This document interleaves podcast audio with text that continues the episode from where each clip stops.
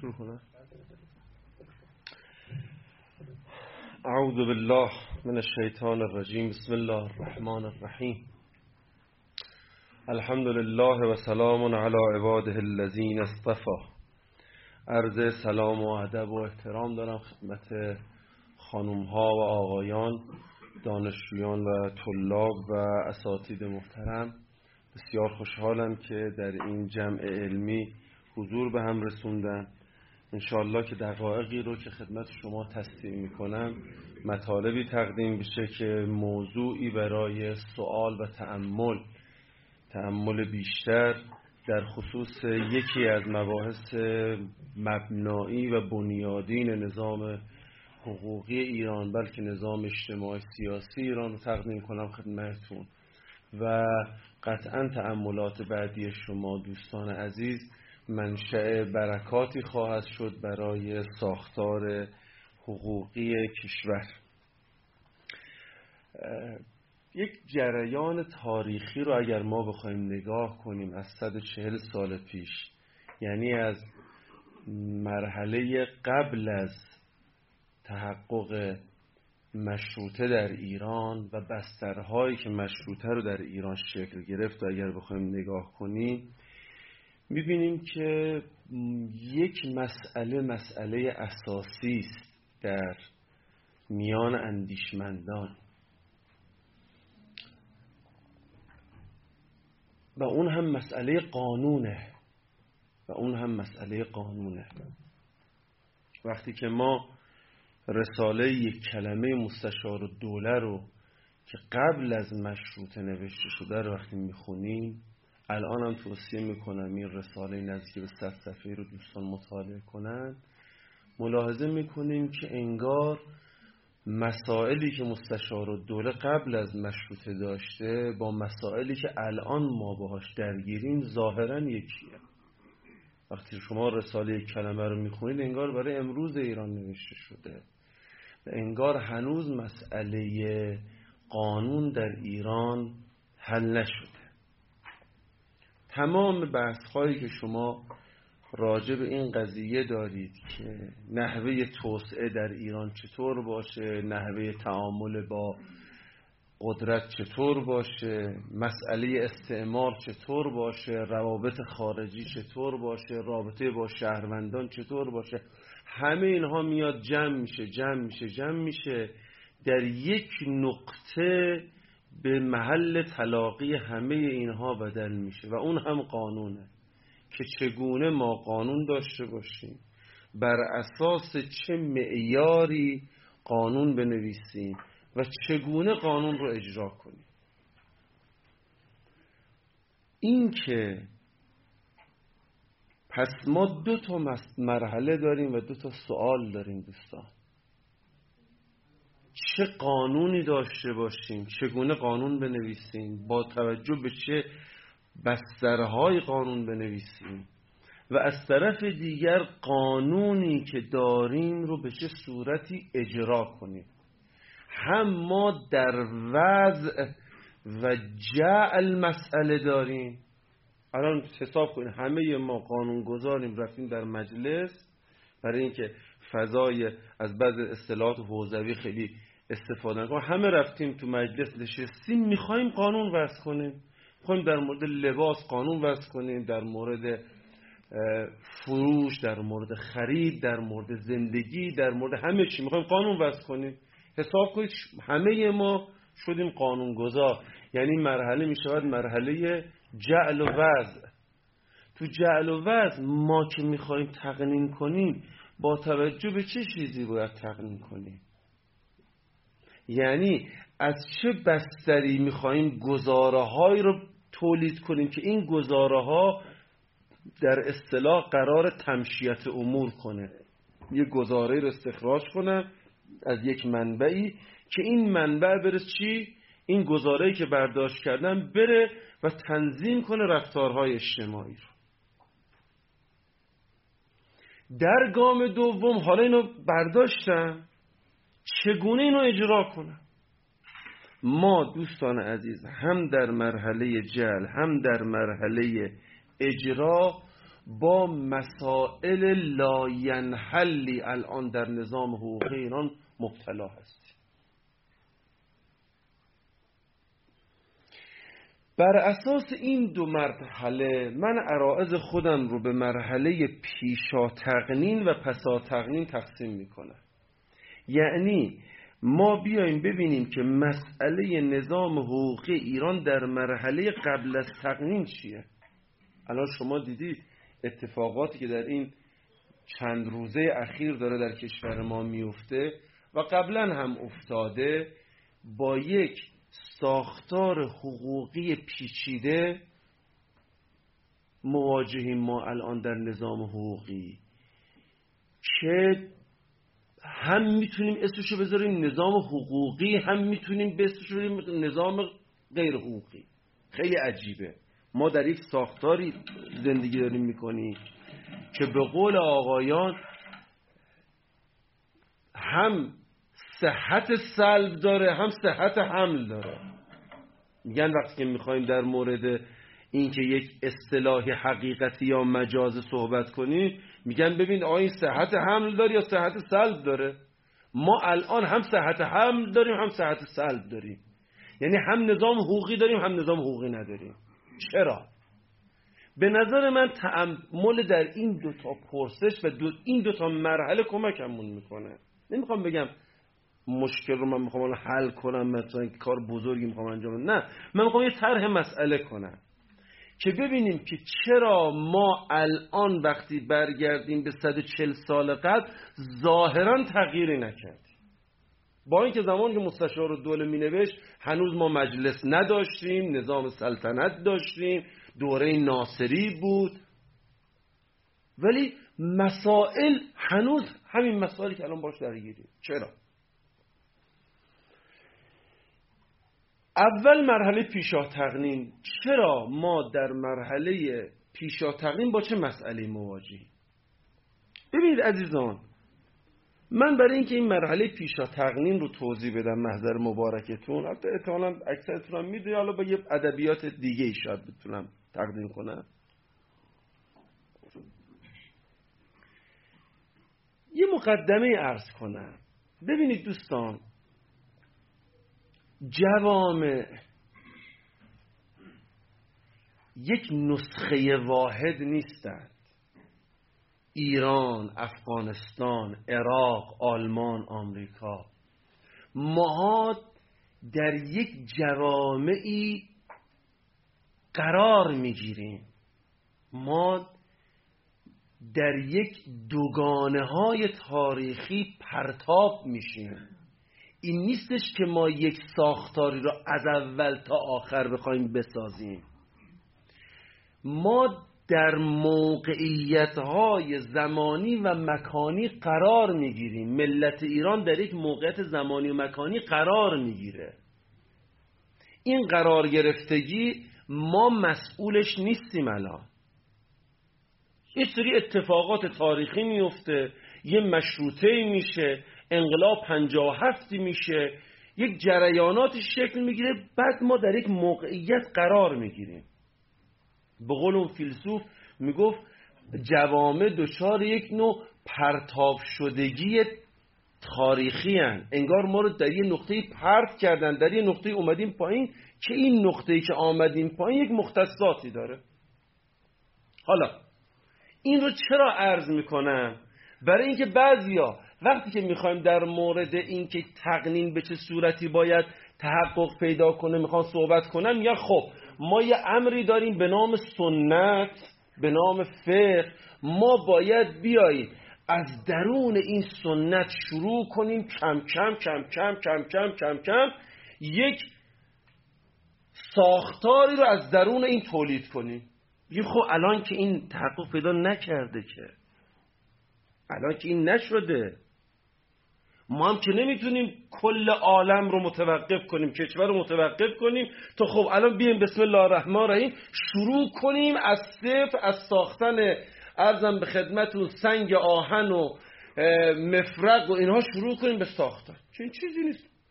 یک دوره بوده دوره سلطانی بوده یک مرتبه یک سری اندیشمند از غرب آمدن. و یک دوگانه در ساختار ایران شکل گرفت. این دوگانه شکل گرفت دوستان. ما ایجادش نکردیم. کسان دیگری ایجاد کردن. ما میراسخار اون دوره ای این رو گفتم برای مقدمه برای چی؟ برای اینکه ارزم رو به اینجا برسونم. در مرحله پیشا تقنین در مرحله پیشا تقنین ما با دو اردوگاه قدرتمند در اندیشه ایران مواجهیم. الان به هیچ وجه من در مقام قضاوت این دو نگاه نیستم ما می‌خوام فقط توصیف کنم. ما دو تا اردوگاه بسیار مهم فکری داریم که این دو اردوگاه بسیار مهم فکری هر دو دقت کنید در تعریف فکویی هر دو دارای قدرت هست هر دو دارای قدرت هست نمی توانیم قدرت اینها رو انکار کنیم. قدرتا یعنی چی؟ یعنی در عرصه اجتماعی در عرصه فکری اینها بخشی از نیروهای اجتماعی رو در اختیار دارن. دو اردوگاه ما داریم. یک اردوگاه شریعت باوران. دو اردوگاه عرفگرایان یا عقلگرایان. دو اردوگاه قدرتمند رو ما در عرصه پیشا تقنین داریم. که در عرصه فکری کشور هم هست فرقی نداره. و تمام دعوا تمام مسائبی که در کشور ما تحقق پیدا کرده تمام اتفاقاتی که در کشور ما تحقق پیدا کرده ناشی از جنگ این دو اردوگاهه. چرا جنگ؟ آقا نه ما تونستیم در نظاممون بین شریعت و عرف جمع کنیم. خواست مردم قانون شورای نگهبان. نه آقا خبران نیست. اصلا اینطوری نیست. الان ما در یک دعوای تاریخی هستیم که این دعوای تاریخی از 1290 که قانون اصول محاکمات جزایی نوشته شد تا امروزی که 1401 که الان می‌خوام قانون تصویر کنن که کسی حرف نزنه بدون اینکه مسئولین نظر بدن این جنگ الی یومنا در حال ادامه است. چرا؟ ببینید دوستان گروه اول شریعت گرایان این شریعت گرایان ادعاشون اینه که آقا شما باید قواعد و قوانین رو الزامن از شریعت بگیرید از فقه استخراج کنید. این ما سیستمی داریم به نام فقه. الان هم بعضی وقتا توی دانشکده ها بعضی از عزیزان میفرمان خیلی تعجب میگن میگن آقا جون مثلا فقه رو تعریف کن میگن فقه یعنی قانون. یعنی این همانی میگه اصلا اینی که ما داریم میگیم این قانونه. اونی که استنباط می‌شود باید در جامعه ساری و جاری باشه. میگن خب حالا همه چیز که در شریعت ننیومده یه چیزایی هم خارج از شریعته. اینجا دوباره برای پاسخ به این دو گروه تولید میشن در میان شریعت گرایان. گروهی که قاطبه اساتید مبرز در حوزه های علمیه هستن. اینا میگن که آجون یه قسمتی رو شریعت بیان داره یه قسمتی رو شریعت بیان نداره. اون جایی که شریعت بیان نداره براعت جریان پیدا می‌کنه نمی‌دونم قراردادها جریان پیدا می‌کنن. من یه هیته خط قرمزی رو دارم. یک هیته هم دارم که این هیته هیته بازه. شما خودتون می‌تونید به قرارداد کنید. جریان اصل براعت اباحت و امثال ذالک این یک نگاهه که نگاه فقه سنتیه. در این نگاه فقه سنتی هنوز ما تو شریعت باورانی ما شریعت گرایانی ما در این نگاه فقه سنتی یک قلمروی می شود قلمرو قرمز شریعت. که میگن شریعت اینجا حرف داره. شما حتما باید قواعد حقوقی رو از این در بیارید. یک جمع کثیری هم می شود شیطه اباهه و مباهات و امثال ذالک که اونجا شما خودتون دستون بازه به قانونگذاری کنید اختیارات دارید امثال در میانه در میانه شریعت باوران گروه دومی هم وجود دارد.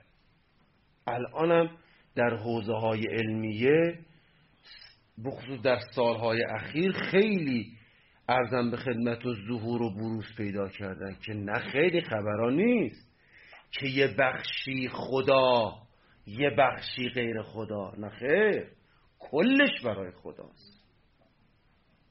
میگن اونجا شما حرفی ندارید. میگه خب حرفی نداریم که نه اینکه حرف نداریم حرف داریم. اما استخراج نشده. هیچ رتب و یابسی نیست الا در کتاب مبینه.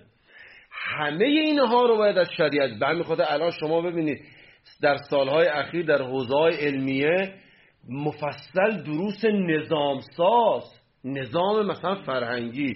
نظام معماری نظام فلان. چرا؟ میگن اون قلم هم که خالیه اون قلم رو رو هم شما باید با شریعت پر کنید. اینطور نیست که خدا یه جای رو گفته یه جای رو نگفته. نه خدا هر دو رو گفته. قسمت دوم رو که شما برداشت نکردید این ناشی از ضعف شماست. شما چون ضعیفی چون توان ندارید چون فقهتون فقه فردیه فقه سنتیه توان برداشت این بخش رو ندارید. این بخش هم توش خیلی مطالب هست. حالا دیگه نوع افراتیش میشه دیگه علوم اسلامی. همه علوم اسلامی بشن. ولی بقیهش نه. میگن دیگه در علوم انسانی که دیگه اصلا این که حیات خلوت ما باید از اسلام در بیاد. سیاستتون سیاست خارجیتون سیاست فرهنگیتون همه اینا از شریعت در بیاد. فقط دارم توصیف می‌کنم. نمی‌خوام بگم درست یا غلطه ها. خب این اردوگاه اوله. اردوگاه اول را بخواهیم یا نخواهیم در جامعه داره قدرته. در جامعه داره قدرته. بسیاری از مذهبی ها بسیاری از متدینین بسیاری از روحانی اعتقاد به این نگاه دارن دیگه.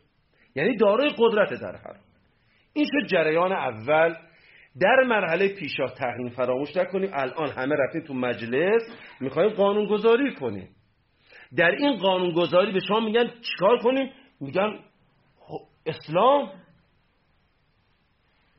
اول آخر ما اسلام در بیاریم. میگن خب اسلام چیزایی داری چیزایی نداره میگه حالا اونایی که داره که از اسلام در میاریم. اونایی که نداره دوباره میگن از اسلام در میاریم. تلاش می‌کنیم از اسلام اینا در بیاریم. ولو در مورد شهرسازی مگه درسایی برگزار نشد در شهرسازی؟ شهرسازیمون نظام حقوقیمون آین دست کیفریمون همه را از اونجا در میاد این شد جریان اول. جریان نکته مهم اینجاست دوستان. قبل اینکه من جریان دوم اشاره کنم. نکته مهم اینجاست.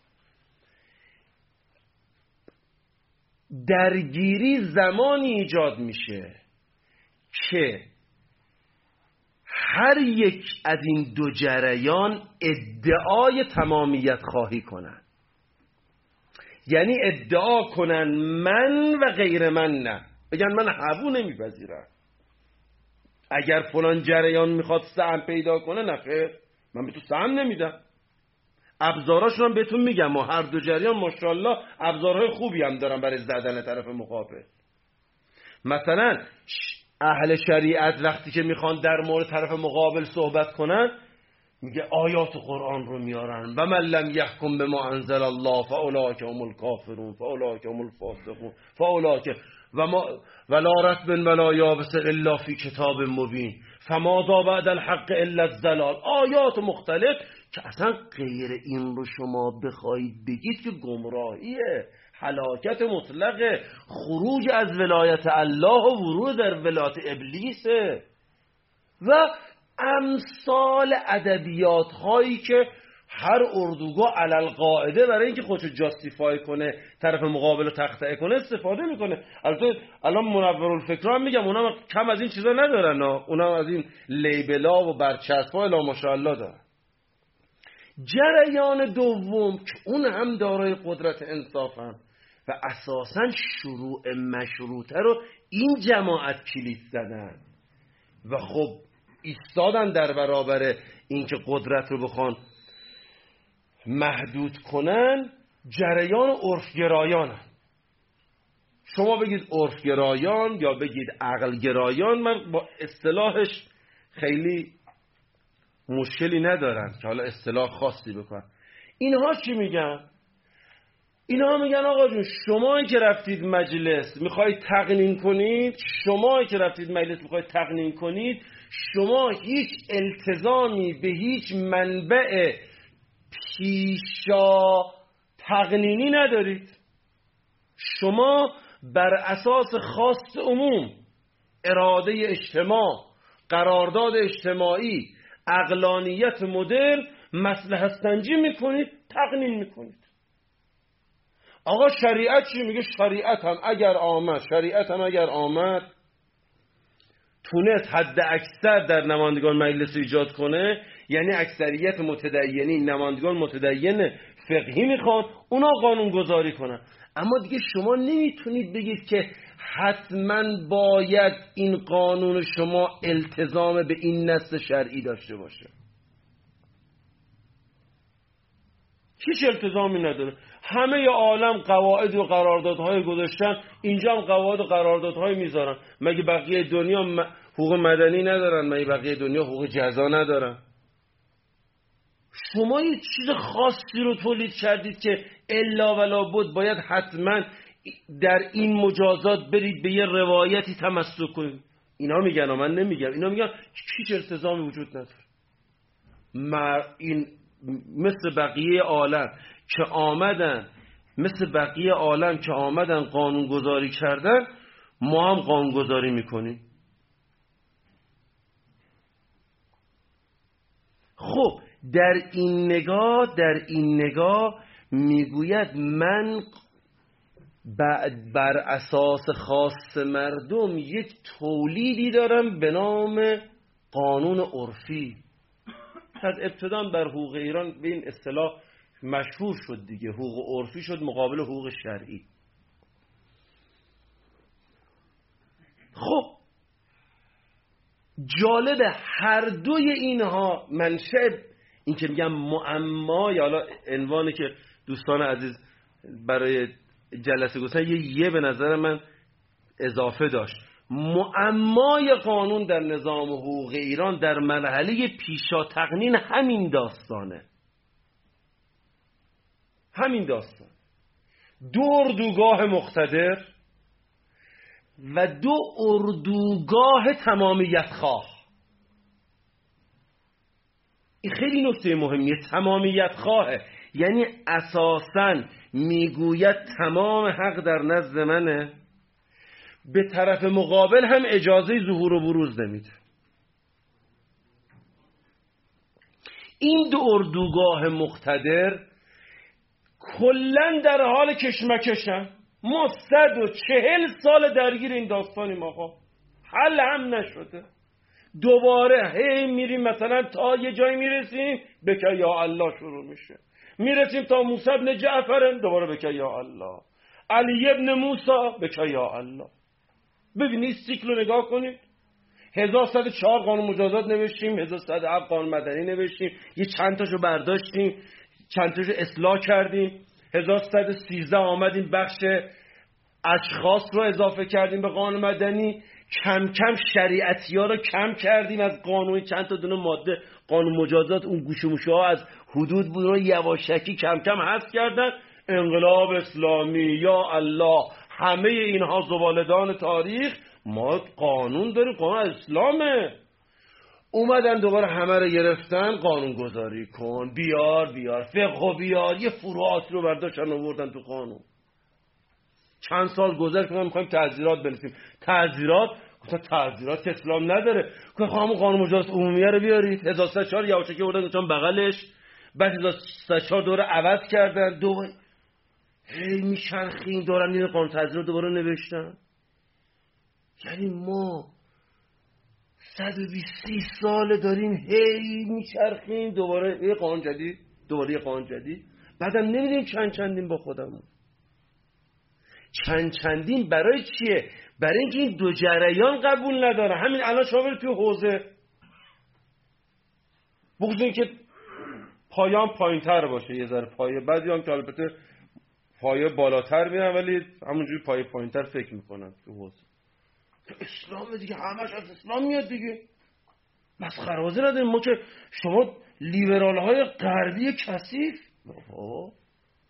بریم دانشگاه اونا نگاه کن. یه مش منگل تاریخی. اینا کجا شما آمدید یعنی چی؟ این برای عربا. لیبل که به هم می‌زنن دیگه. این به اون میگه تو یک امر تاریخی هستی که اصلا نمی‌دونی دنیای جدید چی میگه. اینم به اون میگه تو که ملحدی؟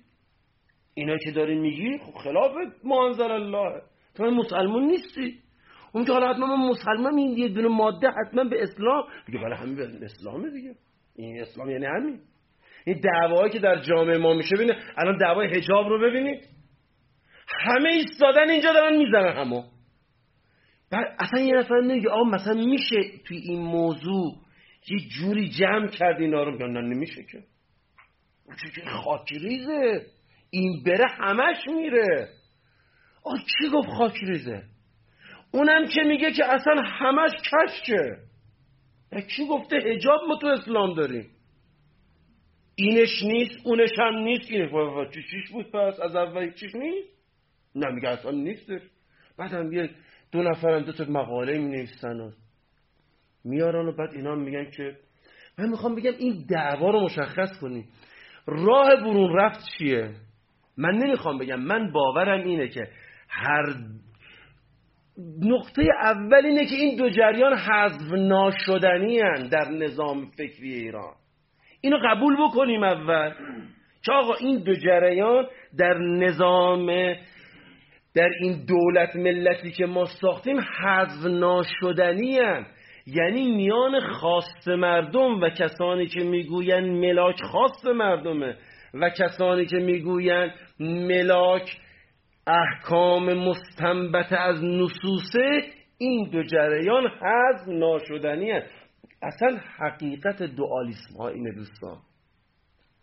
دوالیسم ها دوگانه ها حذف نمیشن. ضعف و قوت پیدا می‌کنن. غلبه پیدا می‌کنن چیرگی پیدا می‌کنن. حذف که نمیشن.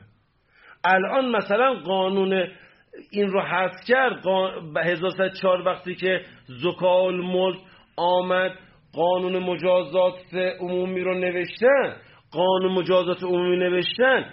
شریعت باوران و قدرتی و اعتقادی که به حدود و قصاص و دیاد داشتن حد شد. نه وایساده دادن یه گوشه می‌گفتن آی همه حل تو حدوده. همه حل اینجاست. این مسخره بازی چیه؟ وایسادن وایسادن وایسادن وایسادن 1104 شد 1160 چند سال؟ پنجاه و شیش سال پنجاه و شیش سال چنان تومار اون یکی رو به هم پیچیدن که خدا می‌دونه. بعد دوباره همین اتفاق میفته دیگه. الان تو التهابات اجتماعی رو ببینید این میگه اون اگر کفن نشود این وطن وطن نشود. اون زمان می‌گفتن اون اگر کفن نشود این بابا اصلا این وطن وطن شدن به کفنه؟ به کفن نیست که.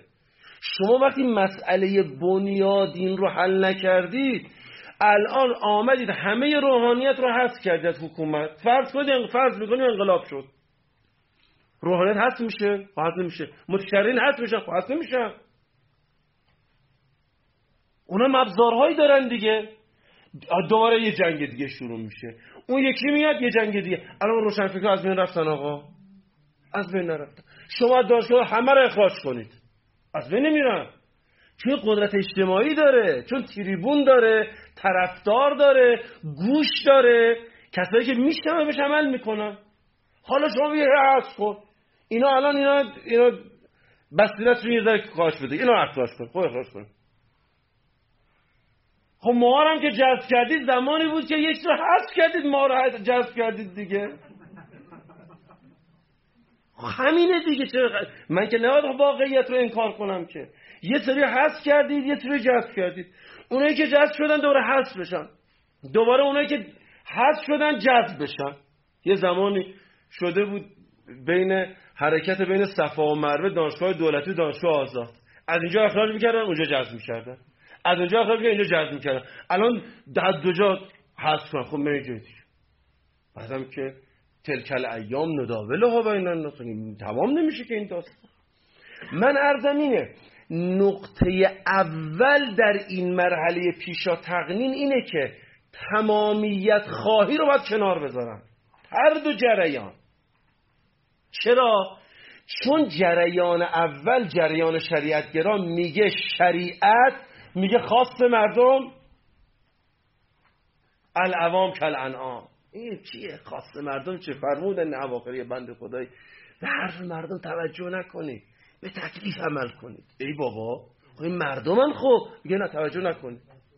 آقا این که نشد که خب؟ نشد جمهوری اصلا اصطلاح رو ببینید. این جمهوری اسلامی که آمد برای چی بود؟ این دوگانه رو می‌خواد جمع کنه یه جوری دیگه. یعنی خواست مردم خواست شریعت. نمی‌تونیم بگه آ شریعت خواست مردم نه. بعدم تا میگیم خواست مردم میگن اگه همه مردم خواستن شراب بخورن چی؟ یه اصطلاحات بیمه یک پاسخهایی که آچار فرانسه همه مسائل. تا میگیم این اگه همه مردم خواستن هم جنس گرا باشن چی؟ اگه می‌خواستن هم جنس گرا باشن شما جمع کنید؟ برید دیگه. یعنی واقعا اگه همه مردم میرن می‌خواستن هم جنس گرا باشن می‌خواید باید حکومت کنید؟ نه واقعیت این سال مبنایی ها. اگر همه خواستن من که میگم چنین چیزی نیست در مورد مردم ایران. اما همه مردم ایران خواستن معاذالله مرتد بشن. همه مردم ایران خواستن بتپرست بشن. بابا فرض بر این که جمهوری اسلامی هست یعنی که 60 درصد 50 درصد 65 درصد از مردم التزام به اسلام دارن دیگه. اگه شما گفتید که همه خواستن از خارج که دعوا تمام شما که نمیشه که جمهوری اسلامی بر کفار جریان پیدا بشه که. خب معلوم جمهوری اسلامی بر مسلمینه دیگه. من می‌خوام بگم این دو اردوگاه تمام دعوا اینجاست. قرار بر اینه که تمامیت خواهی رو کنار بذارن. گام اول اینه. به همین خاطر برخلاف خیلیاتی زمانی التقاط فحش بود به نظر من التقاط به تعبیر من فحش نیست. التقاط یعنی یافتن یک نقطه تعادل میان خواست مردم و خواست شریعت. این نقطه تعادل رو ما نیافتیم دوستان. از پنجاه هفت تا الان نیافتیم هزار چهار هم نیافتیم. از مشروطه یک تلاش هایی شد. انصافا اقدامات مرحوم نائینی یک تلاش هایی بود برای اینکه دوتا رو هم نزدیک کنن. خب پروژه مرحوم نائینی به فرجام نرسید. هم نظرا شاید تکمیل نشد. عملا هم که خب منجر شد به یه دیکتاتوری که دیگه کسی ترم دیگه خورد نکرد برای مطال مرحوم آیناینی من ارزم اینه پس چالش ما در مرحله پیشا تقنین این دو اردوگاهه. گام اول اینه که ما تو این دو اردوگاه تمامیت خواهی رو کنار بذاریم. حتما اگر در مقام جمع باشیم هم با عرفگرایان یه درصدی از خواستشون رو نمی‌رسند هم شریعت گرایان نمی‌رسند. باید قبول کنیم آقا. چون ما دو تا اردوگاه داریم دو تا قدرت هم داریم. یه ذره شما باید کوتاه بیایی یه ذره شما باید کوتاه یه نقطه تعادل برسیم دیگه. میگه من کوتاه نمیام اونم میگه منم کوتاه نمیام. اون میگه اصلا تو گذار عرفگرا میگن تو اصلا نمی نباید به من بگی که قصاص. قصاص یعنی چی؟ تمام دنیا جواب دادن. شما هم باید جواب بدید. مثل بقیه دنیا. مثال بزنم. شما دیدید التهابی که صورت گرفت.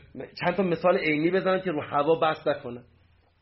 آقا پدر اگر لا یقتل الوالدو به ولده. چهار تا روایت صحیحه داریم یه روایت ایشان موثقه. پدر فرزند خودش رو بکشه قصاص نمیشه. شریعت میگه قصاص نمیشه میگه میگه قصاص مگه من نگرفتی؟ قصاص نمیشه. حالا جامعه میگه آقا یه بچه کشته یعنی چی آخه؟ حالا بچه کشته میگه هم پسرش میده می‌کنم؟ دختر فقط دخترش نه؟ در دختر که نیست چه دختر چه پسر؟ آقا من می‌خوام بین این قضیه و بین مطالبه اجتماعی جمع کنم. دیدید شما این اتفاقی که افتاد سر زنش رو برید و رفت و اونم بخشید و یه هشت سال ده سال همه هم هنگ بودن. خب بله یه بخشی از شریعت بود. ولی چون شما چون درک درست نکردید خواست اجتماعی رو شد یه کاریکاتور. خواست اجتماعی میگو پاسخ سنگین. این گفتن دیگه تهش سه تا ده سال نشسته دوازده. شما همینجا می‌تونستی یک تعذیر سی ساله قرار بدی. بعد بگی طرف قصاص نمیشه چون محضور شرعی داره. اما سی سال حبس. ببینید خواست اجتماعی آروم می‌شد گفت نه. این خوب شد سرویسش کرده. این چون که تو خیابون بچره این هم هشت سال و نیمه چند سال میره آزادی مشروط فردا به تو خیابونا. دور مشغول کار خودشون میشه. الا ماشاءالله. مگه تو مگر در دیه زن این کارو نکردن؟ رئیس اصبع قوه قضاییه گفت آقا مازاد دیه زن تا دیه کامل رو بیت المال هبه کنه.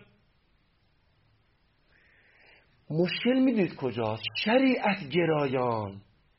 یعنی فقهایی که استنباط و حکم می‌کنن. استنباط حکم که می‌کنن میگن این ما انزل اللهه اینی که من رسیدم ما انزل اللهه باشه محترم برای شما مقلدینه که. ایشون هم میگه ما انزل الله. فقیه سوم میگه ما انزل الله. فقیه چهارم میگه ما انزل الله دیگه. بر اساس متد خاص استنباطی به حکم می‌رسن. آقا الان در میان این فقه ها کدومش رو بر مردم جاری کنیم؟ اگر مردم اون رو خواستن اون یکی رو نخواستن خلاف ما انزل الله. نه از ما انزل اللهی عدول کرد به ما انزل اللهی. من یکی از پتانسیل ها رو میگم در جمع بین این دوتا. بله یک جاهایی هم شریعت باوران مجبور میشن این مقدار کوتاه بیان. اگر تو متد خودشون باشه اشکال نداره. هم عرف گرایان این مقدار کوتاه ما به این نقطه تعادل در مرحله پیشا تقنین نرسیدیم. آسیب هاشو نمی‌خوام وارد بشم ما من فقط می‌خوام بگم این مشکل تمامیت خواهیه. حالا مشکل جامعه ما یه چیز دیگه هم هست. اون کسانی که قرار نماینده عرف باشن که نماینده مجلس باشن الان یه مدتیه که ساز خودشونو می‌زنن. مثلا مردم مثلا می‌خوان مثلا چه می‌دونم می‌خوان فلان آزادی رو داشته باشن در عرصه مجازی. برفرض شما بگیرید از اون ور میگه خلاف شرعه چجوری این دوتا رو با هم جمع کنید تمام این درگیری های سالهای اخیر بازگشت به این دو اردوگاه دیگه. ما چیکار کردیم تو کشورمون؟ گفتیم حلش می‌کنیم. چیکار می‌کنیم؟ نمایندگان مجلس نظر میدن؟ بله. نظراتشون میدن فیلترش رو نگهبان عبور می‌کنه به قانون می‌رسه جمهوری اسلامی ایران. به همین راحتی شد به راحتی نیستش که آقا خدا وکیلی. نمایندگان مجلس یه چی تصویب می‌کنن. به فتوای چل درصد از فقها ها منطبقه. شورای نگهبان میگه خلاف شرعه. برمیگرد میگن چرا؟ میگه به شهاد من منطبق نیست. به خواهر به شما منطبق نیست ولی به اشتهاد مثلا هشتاد میگن. من به نظر خودم باید عمل کنم. ببینید چه بومبستی همونجا شکل می‌گیره. در دهه هم همین اتفاق افتاده بود. نظر بنیانگذار جمهوری اسلامی بر روی قانون بود رفت چون یا خلاف شرعه. گفتن خب نظر رهبر انقلاب گفتن خب خلاف شرعه دیگه. خلاف منظر الله. و تو قانون کاری اتفاق نیفتاد. گفتم علا رقم نظر بنیانگذار جمهوری اسلامی اما یک دو سه چه همه خلاف شرعی مطال من می‌خوام بگم دعوا دعوا این دو تا اردوگاهه.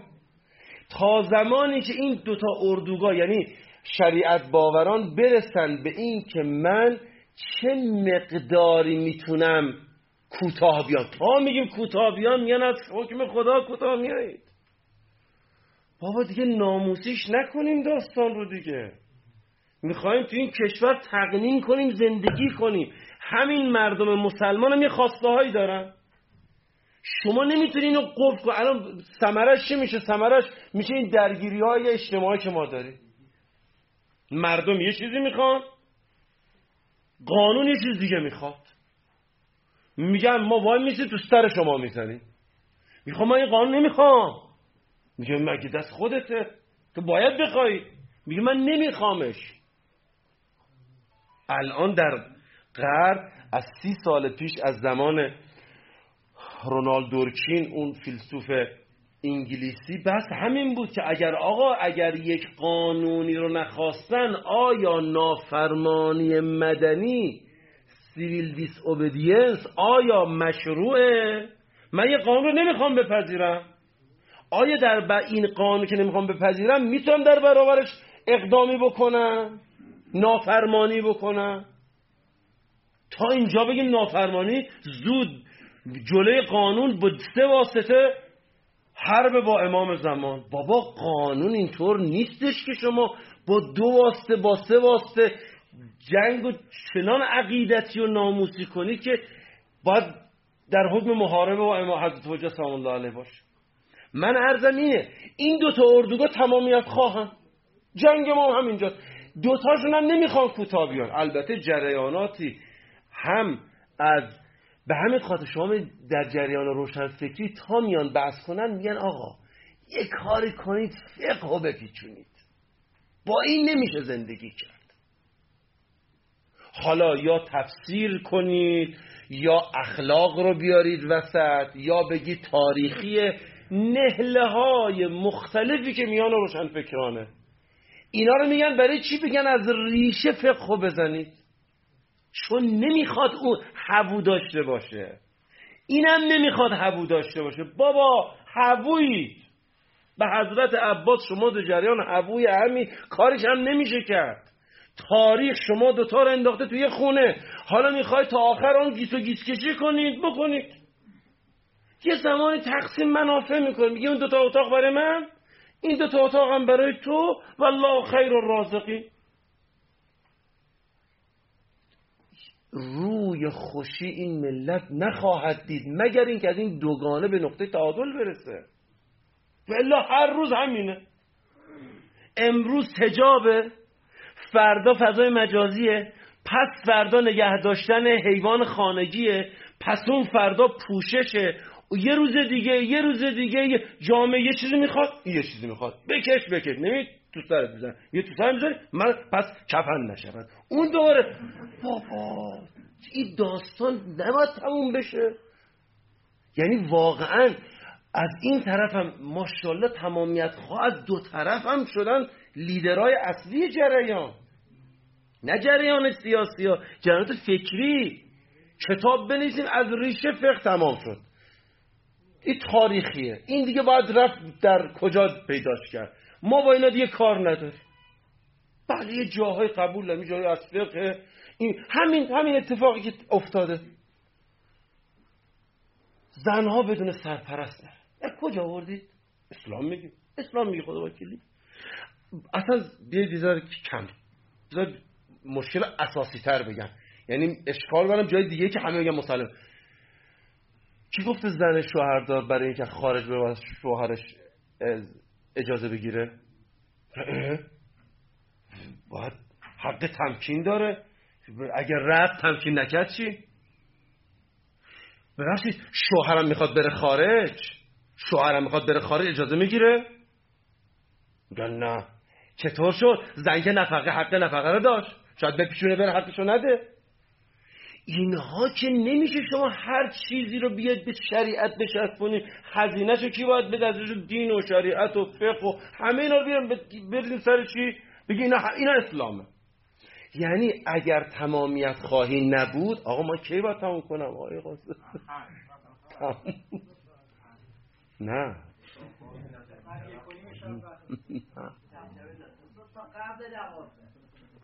خیرش. بله روز قبل امتحان. چه جوری پاشو اومد جلسه من نمی‌تونم خب. این برو چشم. من سعی می‌کنم یه رو بدیه تمامش کنم. برو من یه رو دیگه تمامش بله ما یه معلمی داشتیم تو دوره دبیرستانش. خیلی حق بزرگی به گردن من داشت. شاید هم جز سیعات زندگی ایشونه. من رشته ریاضی بودم ایشون خب ما رو قان یعنی سر کلاس یه جوری صحبت کرد ما دیگه رفتیم علوم انسانی ایشون سر خیلی هم خشم بود. ایشون سر کلاسش هر کی ساعت نگاه می‌کرد پاپ شد میزدش. گفت چرا؟ چرا زد می‌گفت این که ساعت نگاه می‌کنه یعنی کلاس من کسل کننده است. این ساعت رو نگاه می‌کنه برای اینکه زمان داره چقدر دیر میگذره. کسی سر کلاس رو ساعت نگاه می‌کنه کتک می‌باشد میزدشون خیرش. آقا این که این دو اردوگاه نقطه تعادل را چگونه بیابند و این به هر کدوم از اینها چه پتانسیلی برای رسیدن به نقطه تعادل دارند اون موکول به شما و اندیشه شما و بعدا عراضی که بعدا ما انجام من باورم اینه که هم در فقه سنتی هم در جریان روشن فکری هر دو این پتانسیل رو دارن به شرط اینکه تمامیت خواه نباشن. نیاد روشن فکر بگه آقای مسخره ها چیه؟ آورده های دوره مدرن رو بر شاخسار سنت مثل به قول جلال توفت و صورت تراشیده است. نه خیر این چیزا نیستش. باید ثمره و ساقه و ریشه یکی باشه. این برم بگه که نه خیر آقا شما آورده های ولایت ابلیس رو با آورده های ولایت الله جمع می‌کنید؟ مگه میشه؟ این عین شرکه بدتر از شرکه دیدم بعد از مطالب میگم میگن التقاط بدتر از کفره. یعنی شما میگید خدا و غیر خدا. اینا نگاه های تمامیت خواه ها می‌خوام توصیف کنم. اما این نگاه تمامیت خواه اگر کوتاه نیامدن. گفت به قول مرحوم حسینی شاعر گفت زرپرست سرپرست و سرپرست زرپرست لنگی این قافله تا بامداد محشر است اگر از تمامیت خواهی کوتاه نیامدن طرفه این دعوا هست تا روز قیامت. چه آخوند حاکم باشه چه کرواتی حاکم باشه. شما فکر کردن کرواتی حاکم بشه مذهبیا و روحانیا همه میان کروات می‌زنن؟ نه. ابزار دارن دیگه. حالا جنگ شد تازه. حالا ما برای دفاع از اسلام حمله. کما که اون برم همینطوره دیگه. بابا به یه نقطه تعادل باید برسید نتونستیم متاسفانه برسیم. الان که پیچیده ترم شد. خب من وارد فاز دوم بشم. پس فاز اول چالش میان دو اردوگاه سنت گرایان شریعت گرایان و عرف گرایان و عدم رسیدن به نقطه تعادل میان اینهاست یافتن ظرفیت های اینها در جمع بین خواست شریعت و حجج الهی و خواست مردم. خواست مردم دوستان. خواست مردم. وقتی میگیم مردم یعنی مردم. همه جامعه نه بخشی از جامعه نه اینکه این سه میلیون این دو میلیون مردم مردم خواستن یعنی اکثریت جامعه خواستن دیگه. خواست اونها و خواست شریعت. چطور با هم جمع بشه؟ خب بریم فاز دوم. من یه تر مسئله کنم و زحمت کم کنم. در مرحله پسا تقنین عزیزان یعنی قانون شد قانون تصویب شد. الان قانون رو می‌خوایم اجرا کنیم. ما در مرحله پسا تقنین مواجهیم با اینکه قانون ایجاد می‌شود اما اجرا نمی شود قانون ایجاد می شود اما اجرا نمی شود چطور؟ ما معلفه ها و نهادها و سازمان هایی داریم که قانون موجود رو کلعدم می‌کنه. از لحاظ نظری عنصر مسلحت از لحاظ نهادی نهادهای موازی بلکه برتر بر مجلس. شما همین ایام رو ببینید. یه ماده می‌ذارن. میگن سه نفر به هفت نفر اختیار دادن که این هفت نفر هر چی گفتن تمام قوانین مغایر با این نسخ میشه. یعنی شما باید بری چند تا ماده تو قانون مدنی بتره کنی چند تا ماده تو قانون جزا بتره کنی یکی دو تا اصل قانون اساسی رو بتره کنی یعنی چی؟ این تقنین است این اسمش تقنین نیست. دادم میگم مصوبه. میگن یه مصوبه ای که مصوبه می‌تواند تمام قوانین رو نسخ کند به صورت موقت. پس ما در م... در رول یعنی چی؟ یعنی قاعده رو که گذاشتی هیچ کسی این قاعده نباید عزول کنه. همه باید طبق قاعده عمل کنه. اما حالا با با موفقیت اگر اون دو اردوگاه رو به نزدیکی رسوندیم یه قانون تولید شد بعد میگه الان مسلحت نیست. عنصر مسلحت میاد چه اتفاقی میفته؟ وقتی شما عنصر مسلحت رو وارد کردید عنصر مسلحت که فقط تو مجموعه تشخیص مسلحت نظام باقی نمیمونه که. عنصر مسلحت فقط تو دادگستری که باقی نمیمونه که. عنصر مسلحت میاد حتی برای ضابط میاد برای پاسبان میاد برای مدیر همه اینها میان شروع می‌کنن به عدول از قانون. اناد بفرمایید. منشه اصلی این داستان خود حاکمیته. اگر حاکمیت آنجایی که حتی به ضرر خودش بود التزام به قانون پیدا کرد اگر به ضرر خودش گو قانون من از قانون کوتاه نمیام ولو به ضرر من باشه اون وقت اتفاقی میفته اون وقت ثمرش این میشه که این قانون گرایی و قانونمندی در سرتاسر سر جامعه جریان پیدا می‌کنه.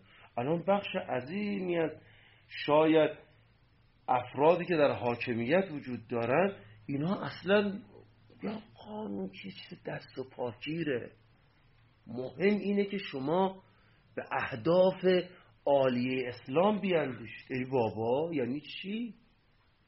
این قانون برای اجراست یا برای اجرا نیست؟ ما عملا التزام به قانون رو به عنوان یک مسئله حل نشده در نظام حقوقی ایران داریم می‌بینیم. شما اتفاقات اخیر و بعضی از اراده بنده رو ببینید. بعضی از امور از مسلمات آین کیفریه. بعضی از امور از مسلمات قانون مجازات اسلامیه. قانونی که خود نظام اسلامی رو تولید کرده دیگه. اما میگه در این موقعیت نه. نهادهای خاص ایجاد میشه. یه وقت شور... یه مصوبه ای رو مثلا یه شورا یه جای میده میگن برسن بگیرید. یه خب این چی الان؟ میگن محرمانه است. یه خب ما چیکار کنیم؟ میگن چی؟ توکل کنید به خدا. یه مصوبه ای فلان. آقا یه مصوبه یه شورای دیگه هم یه مصوبه دیگه داره. یا اون چرا؟ میگن اونم محرمانه. آقا اساسا وقتی که ما در مورد قانون داریم صحبت می‌کنیم یه سری امور میگن جزء امور شکلی لازم و رعایه قانونه. اعلام قانون اطلاع مردم روشن بودن اون قواعدی که لانفولر یه جای بیان کرده بود که اصلا بدون اینا اصلا اگه این نباشه قانون نیست. اگر شما مثلا یک مصوبه محرمانه دارید با اون مصوبه محرمانه ملت خف میشه این اصلا قانون نیست. خب من باید تکلیف خودم رو بدونم. برای همین بود که رول آف لو رو به عنوان نقطه اساسی الان در تمدن غربی مد نظر تکلیف همه روشن باشه. ما بنابراین ما نه تکلیفمون در مرحله پیشا تقنین روشنه چون تکلیفمون در بین اراده شار و اراده مردم روشن نیست. در مرحله عمل هم التزام و عواملی که باعث می شود اون قانونی که ما داریم عملا بهش التزام پیدا نشود. به همین خاطر شهروندان اساسا اصلا قانون برای چی اومده آقا؟ قانون اومده برای اینکه رفتار حاکمیت قابل پیش بینی باشه دیگه. قانون برای این اومده دیگه. که رفتار تو برای من قابل پیش بینی باشه من بتونم زندگی کنم. الان هیچ یک از ما نمی‌تونیم پیش بینی داشته باشه تا آینده. البته این باعث شد توکلش بره بالا توسلش بره بالا. هرز و خطومات و اینو جدی دارم بهتون میگم. الان وکلایی که دارن کار می‌کنن توی مجتمع میرن با کرسی میرن. چرا؟ چون ممکنه این به یک شعبه ارجاع بشه نظرش ایکس باشه اون ایگرگ باشه. قانونم روشنه. میگن مرحوم آقای کشاورز رفته بود تو دادگاه دید یه دختر خانم وکیلی پشت در یکی از شعب داره قرآن یه دعای توسط قرآن چی می‌خونه؟ گفت دخترم. چیکار داری می‌کنه گفت دارم دعا می‌خونم. گفت خب تو باید قانون بخونی میری تو شعبه با قانون باید بس کنی. گفت من قانون بلدم میرم تو شعبه. اما دارم دعا می‌کنم اونی که تو شعبه قانون رو بلد باشه. من که مشکلی ندارم که. ببینید وقتی که شما قانونتون مشخص نباشه به چه, به چه جایی می‌رسید؟ غیر قابل پیش میشه رفتارها. شما دلار دارید توی خونه یک مرتبه اعلام میشه که دلار بی دلار. هر کی انقدر دلار داره قاچاقچیه اعلام کنی بازم قاچاقچی هستی. تو این مدت باید بیای. انقدر با... شما نمیده چه اتفاقی میفته یه قانونی. اینم برای اینکه ببینید چه اتفاقی یه دولت اعلام می‌کنه که کارخونه شما ملیه. یعنی چی ملیه کارخونه من؟ این برای مردمه. میگه خب من کارخونه من ساختم. میگه خب ملی شد دیگه. الان شما میخندید. برید قانونی که در تیر ماه سال 58 تصویب شد رو ببینید. هنوز نظام اقتصادی درگیر اون اموال 51 بزرگ صنعتگران بزرگ کشوره. یه کارخونه فلان کارخونه فلان کارخونه اعلام میشه ملی. الان هم جالب بود در صحبت های اخیری که بعضی بزرگان نظام بیان کردن دیدم که فرموده بودن که بله اون دولتی کردنی که در اوال انقلاب بود اشتباه بود. یه سری کارخونه بود و بانک بود و اینا. اون زمان حالا ما که بچه بودیم ولی بزرگتران می‌گفتن همه خوشحال بودن. آقا دیگه مثلا بانک فلان ملی شد خدا شد. تصورشون چی بود؟ تصور که افرده پول هم تو جیب ما. می‌خوام بگم غیر قا... چون التزام به قانون وجود نداره رفتار میشه غیر قابل پیش بینی چون رفتار غیر قابل پیش بینی میشه اساسا دیگه قانون نیست. به همین خاطر ما الان در کشور قانون داریم و نداریم. نظام حقوقی داریم و نداریم. قانونگرایی داریم و نداریم. خداوکیلی قانون داریم. اما نمی‌دونیم این قانون فردا هم هست یا فردا هم نیست. تا دیروز تا دیروز اموال دولتی یه چیز بود. الان یه مرتبه گفتن یه چیز. و شما نمی‌دونید که این قانون الان باقی میمونه. الان من بعد وقتی غیر قابل پیش بینی میشه پیش بینی ناپذیر باشه تمام مسائل وارد میشه. دیگه در این ساختار کی سرمایه گذاری می‌کنه؟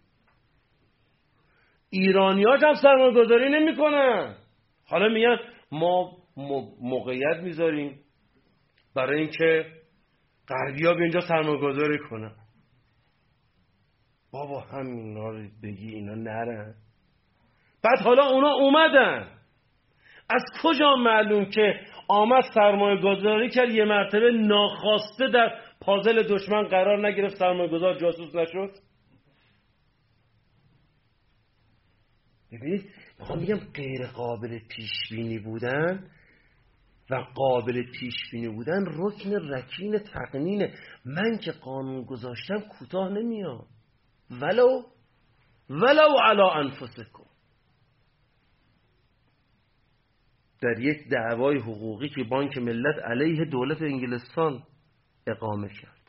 این اصلا برای ما تو ایران این بخش این بخش اصلا این, این آپشن وجود نداره. اصلا برای من در نظام حقوق ایران قابل فهم نیست این که اقامه دعوا می‌کنه بانک ملی ایران بانک ملت ایران علیه دولت انگلیس در دادگاه انگلستان. دادگاه انگلستان دولت انگلستان رو محکوم می‌کنه به پرداخت صدها ده ها میلیاردی رقم میاره ببینید به من صدها میلیون پوند به بانک ملت. شما پرداخت کنید. شما بانک ملت رو که تحریم کردید بدون دلیل بوده. که اون پولی که به بانک ملت پرداخت شد ظاهرا از یک بخش عظیمی از سرمایه های بانک ملت در ایران بیشتر بوده. یه قانونه. تو آمدی و تحریم کرد همین الان. آقای دولت شما امنیت برات مهمه. همین الان مثال بزنم. الان حقوقه می تا اینو بگی میخندن چون در ذهن مردم آمده که حقوق تا جایی است که به پر قبای حاکمیت نزدیک نشه. نزدیک شد حقوق نداریم. بابا اصلا حقوق اومده پرشال اینو کوتاه کنه. حقوق نیومده که ترک نفقه رو بس کنیم با هم دیگه که. افراد مثلا مسئله ملت ایران بوده از مشروطه کنترل قدرت بس بوده. الان آقای دولت سلام علیکم. شما فیلترین کردید بعد برات مهم بوده. بله امنیت جامعه خود خدا پدرت بیامرز الان این همه ضرر خورد به اینایی که توی فضای مجازی بودن وزیر ارتباطات می‌خواستن نیان. شما فکر کردین اتفاقی که در بعضی از کشورهای دیگه بوده چیکار می‌کردن؟ اقامه دعوا می‌کردن پدر هر جدشون رو میوردن خسارت می‌دادن. گفتن این کار کردی خسارتشو بده ببینم. می‌خواستید نرید ما که گفته بودیم نرید. آقا یعنی چی؟ قانون یعنی چی؟ اصلا قانون اومده که قدرت حاکمیت رو محدود کنه. به حاکمیت بگه شما از جا نمی‌تونید عبور کنید. امنیت مهمه بله. دولت تو برای امنیت به من خسارت زدی. دست در مزتر بودی. بله. این که اجماع فقه هاست که عمل استراری زمان آوره. تو زمان منم بده دیگه.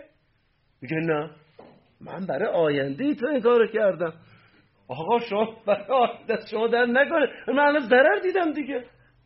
ببینید وقتی که شما قانون شد عدم التزام اون وقت شهروندان چی میگن؟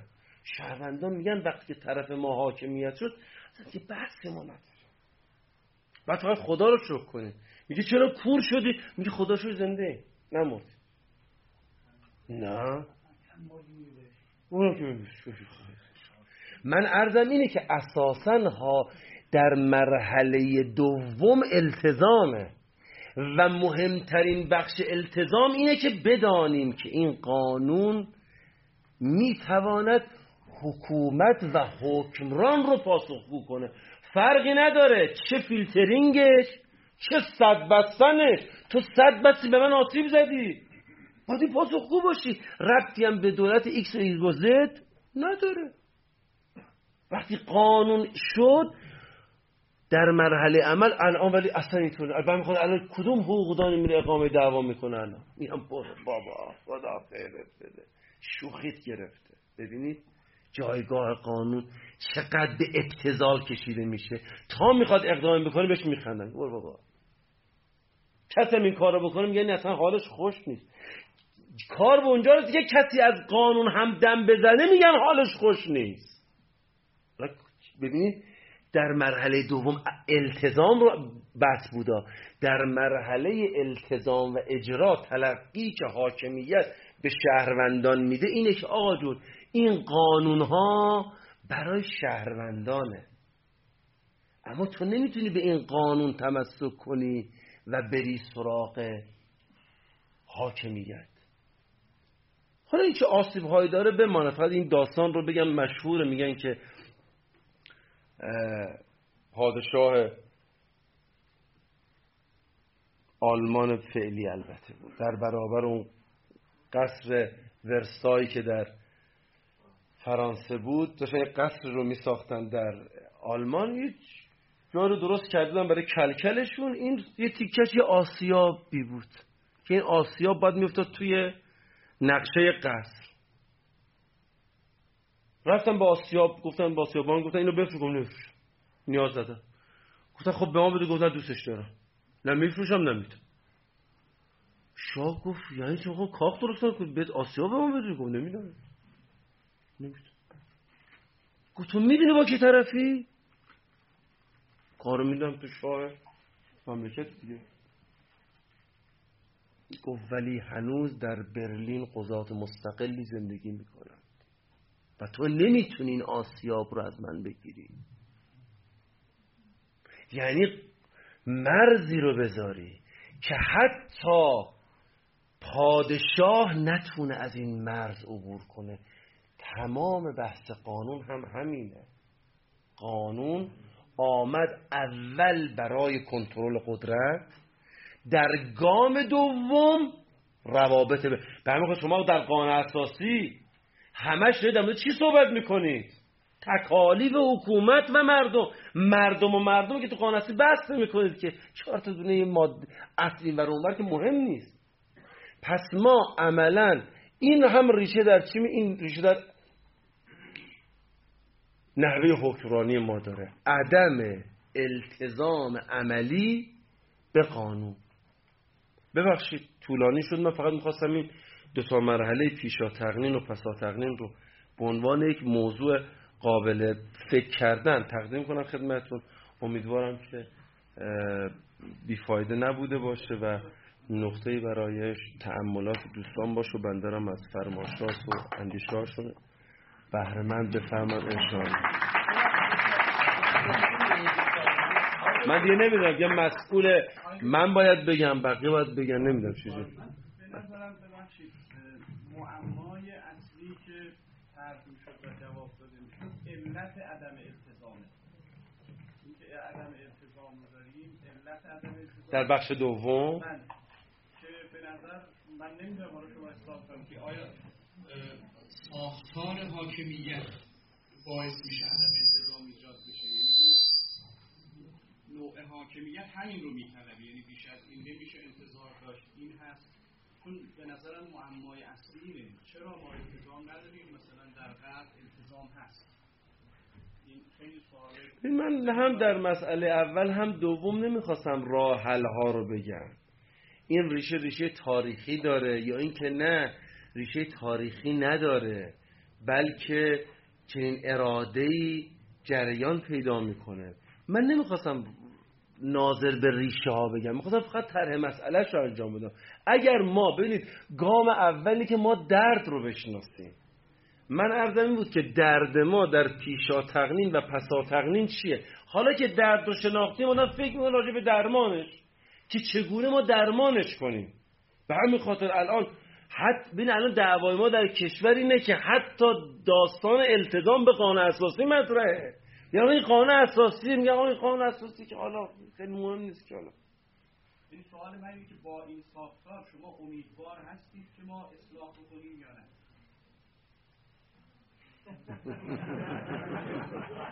اختیار بخش اول که با من نیست.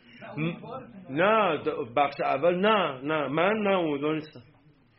نه امیدوار نیستم. چون چه اصلا راه میانه ای که میان دو اردوگاه اول است اصلا متصور نیست. یعنی الان شما میرید دانشگاه اونجوری به فقه نگاه می‌کنه میرید تو حوزه به دانشگاه نگاه می‌کنه.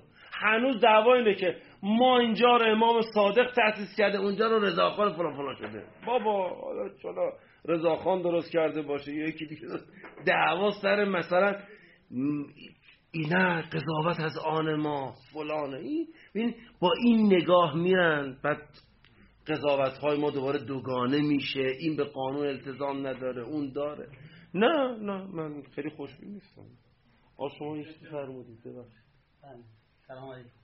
تشکر می‌کنم. بسیار سود بردیم و تقریبا می‌تونم تمامت فرمایشات شما رو تایید می‌کنم. اما یک نکته دارم.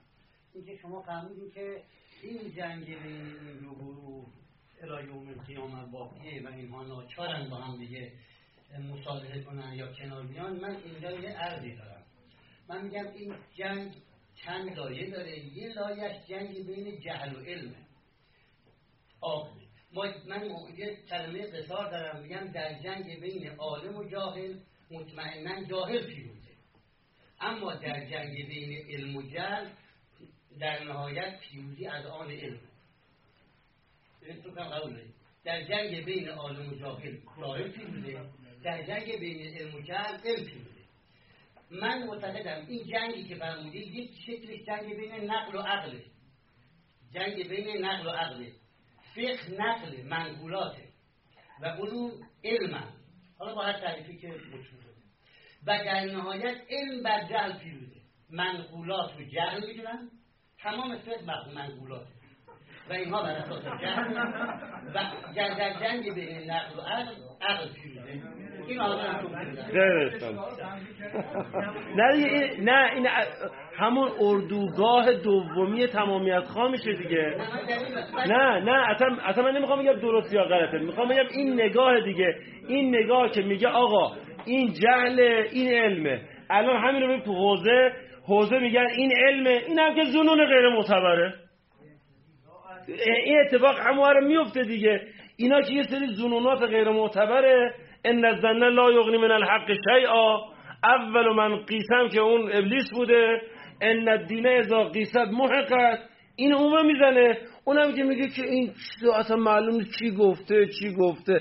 می‌خوام بگم این دوتا این دوتا نگاه این اتفاق میفته دیگه. باید از کوتاه بیایید در جو تاریخی نهایتا الان اروپا به سمتی رفت که طرفداران نقل الان منزوی هست اکثرا طرفدار عقل یعنی طرفداران منقولات الان حاشیه هستن. نمیگم وجود ندارن نقل آخه نقل اونا مثل نقل ما نبود که.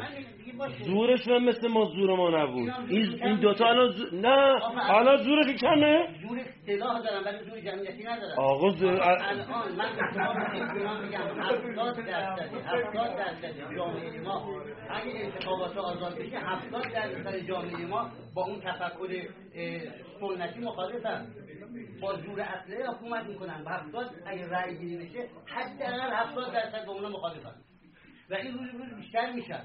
مطمئن باشید. خیرش. سلام وقتتون بخیر خوشحالم که بازم در محضرتون تلمس کردم و اینکه من می‌خواستم یه نمی‌دونم نقدش میگن یا سوال من فکر می‌کنم که گروه شریعت باوران که فرمودین به شریعت اعتقاد دارن ابتدا اینا زورشون بیشتر بود و تمامیت خواه بودن. یعنی به نظر طرف مقابل فضای گفتگو بهشون داد ولی انقدر که تعصب حالا نمی‌دونم کلمه درستی یا نه انقدر که تعصب باورانه رفتار کردن این خشم و ایجاد کردن که حالا طرف مقابل در پنج این ساله اخیر رو میفرمایید آقا تو سال اخیر اینه ولی می‌دونید این وری یا شریعت باور میگن ما یه بار کلا سرمون رفت تو مشروطه. مشروطه رو گفتم ما رو انداختیم اینا دقیقه 90 همه چیزو بردن. دیگه هیچ چینا نبودن دیگه. شما می‌دونید اصل تراز و امثال اینها اصلا انجام نشد. اون زمان یعنی در حقیقت اگه بخوایم بگیم دعوا رو روشن فکرها با حس روحانیت از قدرت شروع کردن در مشروطه. اینا هم گفتم باشه حالا صبر می‌کنیم نوبت ما هم می‌رسه. نوبت که رسید به اینها اینا شروع کردن. من می‌خوام بگم ادامه پیدا می‌کنه حالا اونا دوباره میان سر کار یه اتفاق میفته دوباره دوباره. چون این دوتا حزم ناشدنی مشکل اینجاست. نقطه تعاملی که این دوتا بگن آقا ما تمامیت خواهیم یه ذره کم بیاری. الان شما تا کجا می‌تونی کوتاه بیایی؟ من تا کجا می‌تونم کوتاه بیام؟ الان اون میگه که آجون من از روایت کوتاه نمیام به هیچ وجه. اشکال نداره استنباط سردیه اما تو خود فقه سنتی آیا پتانسیل هایی برای توجه به نظر مردم هست یا نیست؟ میگه من با این کار ندارم به شما نگم. این میگه ما این کار ندارم. این نظر اجتهادی چهار تا از شش تاست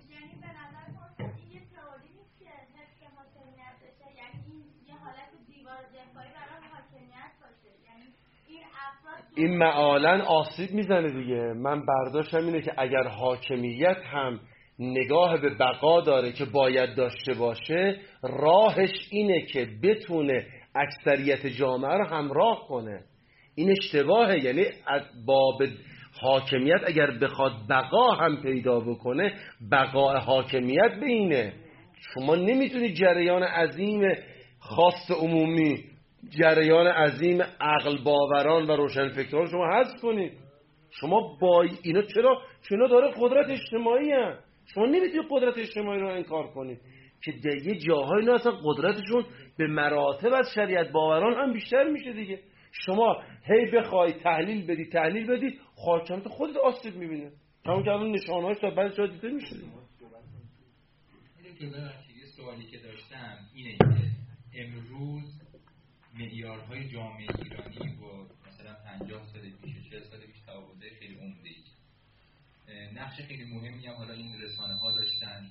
افزایش سطح سواد عمومی و دانش عمومی بوده. همه این مسائلی از این دست اما چیزی که حالا اما چیزی که حالا نمیشه ازش بسیار گذر کرد اینه که امروز مقبولیت اجتماعی اون قشر شریعتگرا به مراتب کم شده.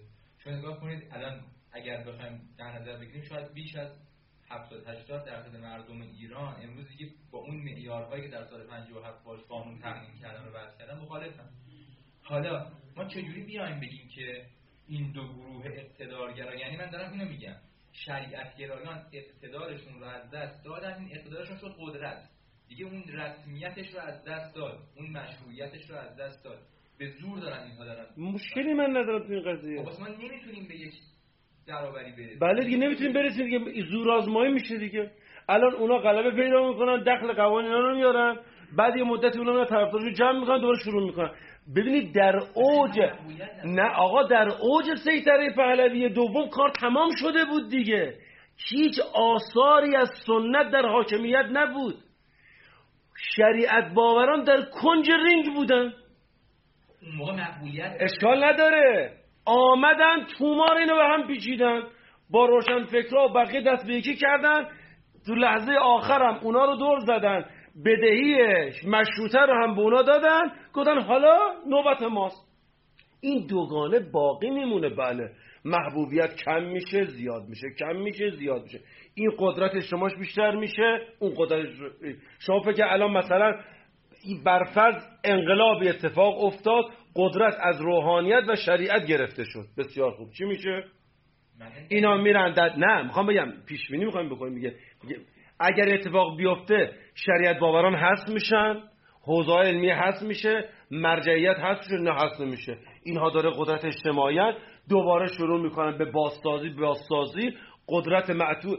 به تلاش معطوف به قدرت برای اینکه قدرت رو بگیرن دوباره می‌خوام بگم این سیکله غلطه. سیکله غلط روحانیت باید برگرده به جایگاه خودش. شما الان نگاه کنید در روحانیت سنتی ما معتقدن که اصلا روحانیت نباید در سیاست دخالت آقا پنجاه و هفت سنتی ترین روحانیون فتواهاشون رو نگاه کنید. آقای خویی فتوای به وجوب داد به جمهوری اسلامی. ببینید. آقای خویی مرحوم آقای خویی فتوایی به وجوب داد دوازه فروردین. مگه میشه؟ آقای خویی فتوای به مرحوم آقای خویی فتوایی به کفر محمد رضا شاه داره که امام نداره. اصلا اینطور نیست. من می‌خوام بگم این نوسانه مبانی فقهیش و سر جای خودشون احترام جای خودشون. من می‌خوام بگم که دعوا فراتر از ایناست. اینا یارگیری می‌کنن. زور آزمایی می‌کنن قدرت رو می‌گیرن. من می‌خوام بگم کم شدن طرفدار طبیعی هم هست. من این باجا همدلم ها. کم شدن طرفدار به معنای حذف این لنگه نیست. این دو لنگه میمونن. قدرتشون کم و زیاد میشه. قدرت کم و, و, و الان تمام تلاشی که این اونو حذف کنه اینو حذف کنه. این حذف ناشدنی اگر شریعت باورانی که الان قدرت رو دارن قبول کنن که خواست عمومی چیه؟ بقا پیدا می‌کنن. اگر قبول نکنن خواست عمومی خودش رو بر حاکمیت تحمیل می‌کنه. چه بخواد؟ مثل داستان هجاب الان در داستان هجاب چه اتفاقی افتاد؟ یه خواست عمومی شد یه اصرار ثمرش چی شد؟ درگیری و ثمرش شد که الان این هجابه خدا وکیل هجابه آماری که در آوردن مجلس دو سال پیش این آمار رو در آورد سه سال پیش بود کی بود؟ گفت هفتاد و پنج درصد از زنها و دختران ایرانی هجاب اسلامی رو رعایت نمی‌کنن. آمار مرکز پژوهش مجلس ها من نیستم. هفتاد و پنج درصد رعایت نمی‌کنن 15 درصد خیلی بد رعایت نمی‌کنن. خب یعنی پس یه خاصی وجود داره در جامعه شما ایستادی در برابر این خواست حالا آیا در فقه در فقه پتانسیلی داری که شاخ تو شاخ اینها نشی هیچ چوب تو سر مردم خودت نزنی؟ یعنی که وجود نداره. دو دو تا چهار تا بود. قطعا وجود داره. قطعا وجود داره. دو دو تا چهار تا خیلی راحته. ما خیلی تقیه می‌کنیم اینا پخش میشه یا نمیشه. من که نوشتم. هجاب هجاب خود هجاب ضرورته.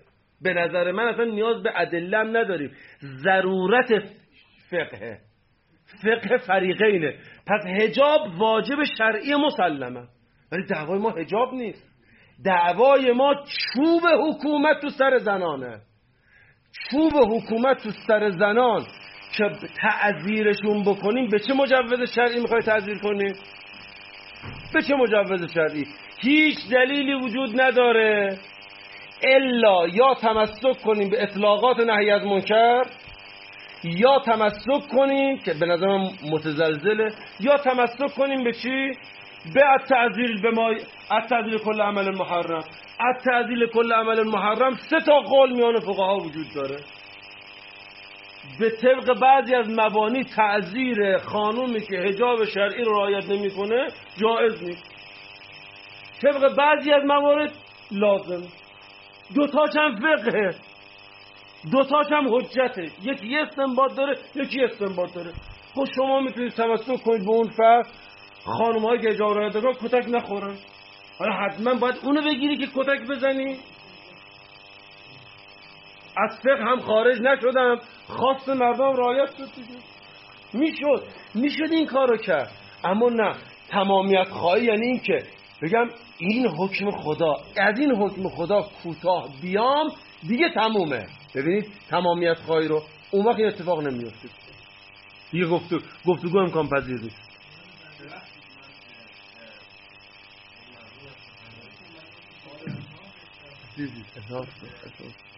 یکی اینکه درباره آینده که گفتیم روشن نیرو کماکان خواهی خواهند ما من به نظر اینجا باید قدرت مدرنیته رو دست نگیریم که اون مشروطه شاید کسانی که حق باور بودن تو بدنه جامعه مدرنیت ولی این مدرنیته من احساس می‌کنم که بدنه جامعه به نفس به نفع احبابری و کارکرد کل روحانیت و حاکمیت اون هم من احساس می‌کنم در آینده این کار رو مشرفات مثل آدم انقلاب فرزه هست. خواهد این رو خواستم ببینم چطور می‌بینید نقش مدلیتر رو؟ و یه سوال دیگه از خودتون. اگر شما فرزن در حکومت داعش اگر میکنای و اونجا کسانی بودن که نقد می‌کردن حکومت داعش رو اینجا هم راه حل عوضی بود که اینجا باید سازش بکنن یا اینکه می‌گفتید نه این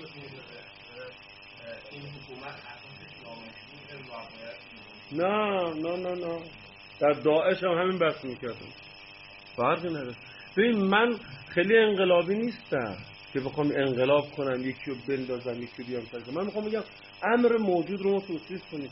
در امر موجود دو تا اقتدار وجود داره. این دو تا اقتدار رو باید به جمع میشه. اینکه در آینده چه خواهد شد؟ حتما آقا حتما. زمانی که یک لنگه بر لنگه دیگر غلبه می‌کنه در سالهای اول این میره تو مها کما اینکه شما مظاهر پهلوی و مظاهر مدرنیته رو در ابتدای دهه 60 و اواسط دهه 60 چجوری می‌دید در ایران؟ الان چجوری می‌بینید ببینید این میره و برمیگرده. این میره و برمیگرده. این ببینید گیر اینه که ما در این دوالیس افتادیم. افتادیم تقصیر ما نبود با حضرت عباس. افتاد دیگه تاریخی شد دیگه. ما الان از این دوالی چجوری می‌خوایم خارج بشیم؟ خارج نمی‌تونیم بشیم. حد می‌تونیم کنیم حد هم نمی‌تونیم کنیم چیکار می‌تونیم بکنیم؟ به نقطه تعادل بشیم. اون نقطه تعادل چیه؟ هیچ کی بهش فکر نمی‌کنه. چون این اونو حذف می‌کنه اون اینو حذف می‌کنه. قوانین عبدالعمید در تمام ابعاد فقه هست. چرا یوم القیامه هیچ نمی‌تونه بیاد کنه میشه یه زمان مثلا دوش هر حمام حرامه دیگه نمیشه که دوباره اون طرفداران حرمتی بیان رفتن نمیشه کجا اومده؟ من معتقدم حتما و حتما این سنتی را نابود خواهند شد. خیلی شما ببینید. تموم شد. بس سمت ولایت علی ابن ابی طالب. آه بگید شما. عزیزید نه. دارم به کل محل نگاه فرهنگی اصطلاح اینه که محل نگاه این نیست که بین باوران و گرایان چرا که به جفتشون شهروندهایی که طرفدار حق مدنی کتاب هستن جفتشون احساس کرده مورد دوم واقع شریعت باوران خودتون تنظیم رو مثال زدیم که اگر در دسته شریعت باوران نیستیم مثال زدیم که حکومت اینجا داره حق اینها رو می‌کنه. و و حتی شریعت گرایان بیشتر به این حکومت نقد و نقد جدی یعنی نمی‌تونیم ما این رو نماینده شریعت گرایان بذاریم حکومت قبلی نماینده اشترالیان که قوانین هست چه بسا هم مخالفای اصلی اتفاقا اشترالیان بودن و بیشتر می‌کردن من فکر می‌کنم دعوایی که که اینها آمد این حکمرانیه نه که نحوه جعبه های بین های سنت و بین جرس تعلیمی یا بین فقه و این اینجا خودش میشه یعنی ما نمی‌تونیم یه قوانینی بذاریم که این رو مبدع یا لا قرار بدیم از دل این قوانین استفاده کنیم مثلا قوانین طبیعی حقوق طبیعی یعنی اگر این مبنا قرار بدیم که حق اصلی رو قرار میدن جان و مال و آزادی. دیگه اگر اون مبنا باشه دیگه هم شریعت گرایان حقوقشون رعایت میشه. هم به نه. قبول نداره اینا رو. تدگیران قبول نداره اینا قبول ندارن دیگه اونا با یک. بله بیان حقوق اساسی شریعت حقوق اساسی شریعت. چی میگید شما؟ ما اگر توی جامعه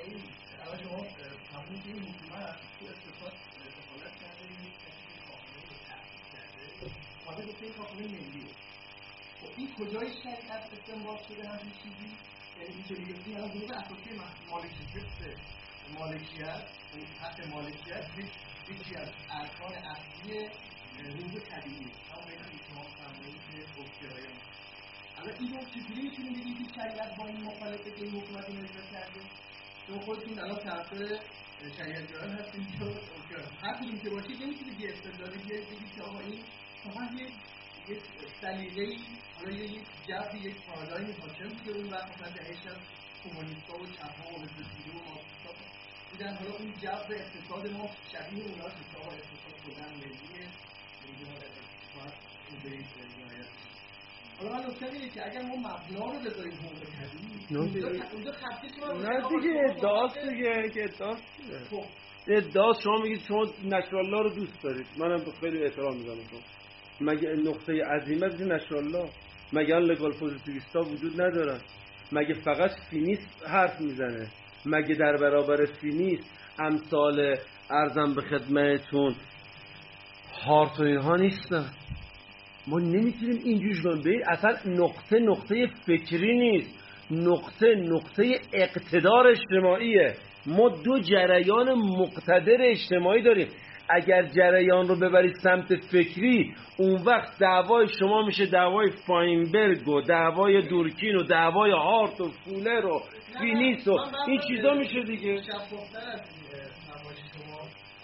ما یه قاعده مشترک فکری و عقلی داریم اگر شما شامل تعادل واقع شدید دفاع شما مشهوره یعنی فکر کنم این هم فقه هست، هم توی عقل و عرف وقتی شما حیات شما جان شما و آزادی شما وقتی مورد تعادل واقع میشه من نمی‌دونم این کدوم شریعتی هست که با این مخالفت این یه مبنای روشنه. حالا تو مصادیق می‌تونیم ما اختلاف داشته باشیم دیگه. ما اول اینو مبنا قرار بدیم که آقا این مشترک بین این دو تا شما مگه دنبال راه حلی نبودید یکی رو کوتاه بیارید بعدی بیارید. خب این میشه مبنا. نه این مبنا یه مبنا یعنی خارج چرا شما- شریعت بر تصمیم بگیره من با اون شریعت-. شریعت گرام میگم بله. خب من معلومه که وای نیستم خودم دفاع می‌کنم اونا می‌ذاره میکشت خب اونا اون اون وقت اون وقت اونم اونم می‌تونی دفاع باشه. دفاع کن به زور اون بیشتر میکشت خب. خب. من شهیدم التماس کن. من میگم نباید به اونجا رسیده بشه. اون دیگه جنگه. اگر رسید به این آها. بله اون دیگه جنگه. ببین اگر آمدین آمدین گفته آقا جون الان شما هیته حق حیات رو تا کجا می‌دونی؟ من تا کجا می‌دونم؟ بیایم به این نقطه تعادل برسیم.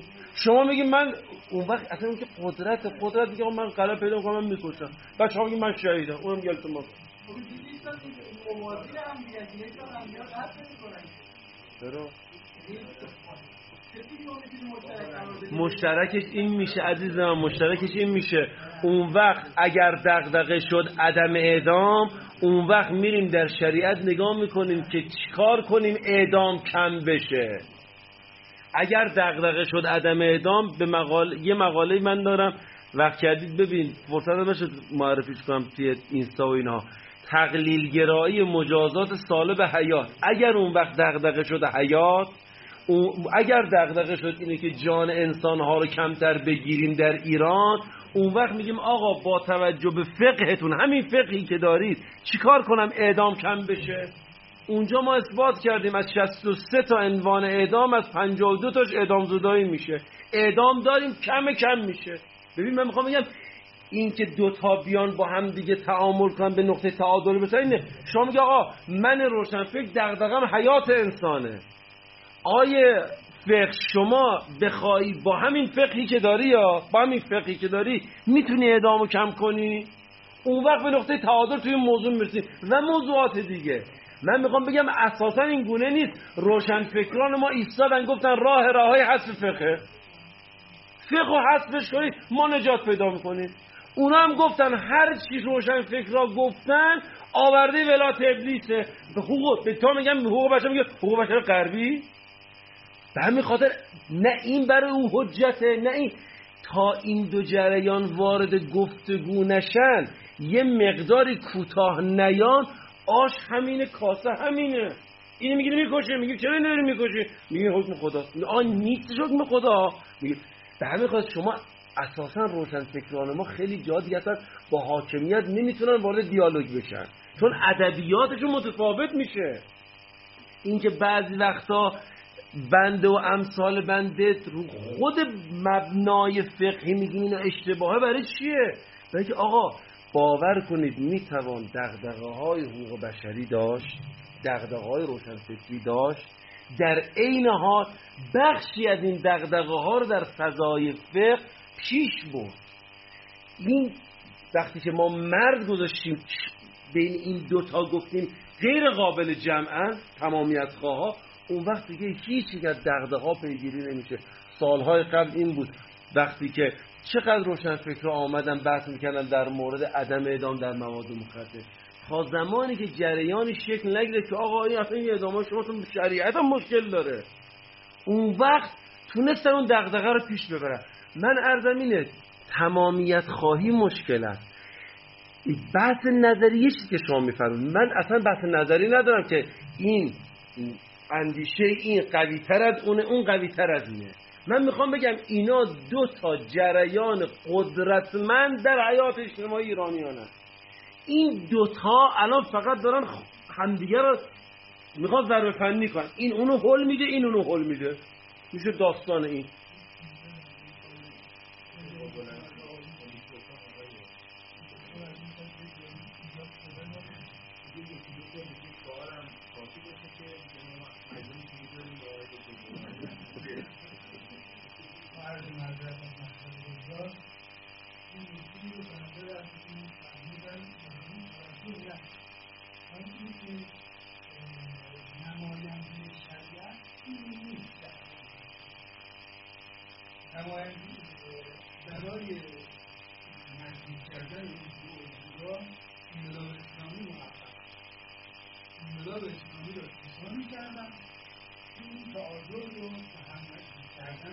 انجام کسای دیگری بعد از اینها نماینده شده و اونها می‌دونه قربانگی رو نمی‌تونن به توی حوزه هم همین افکار نماینده شریعت نماینده اول شریعت وجود داره.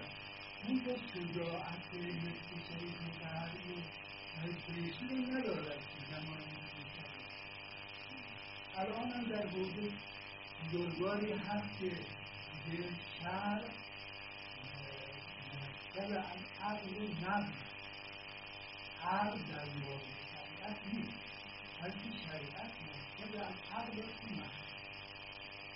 و این اگر که بیاد در نمایندگی نمایندگی کنی شریعت رو حالا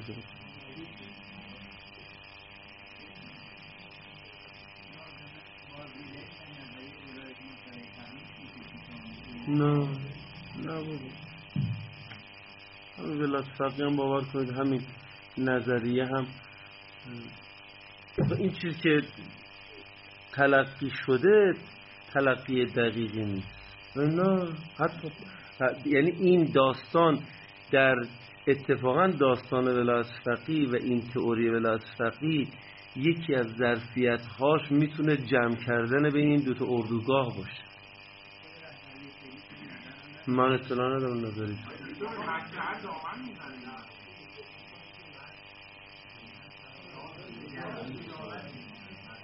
من اینو میگم ارزاد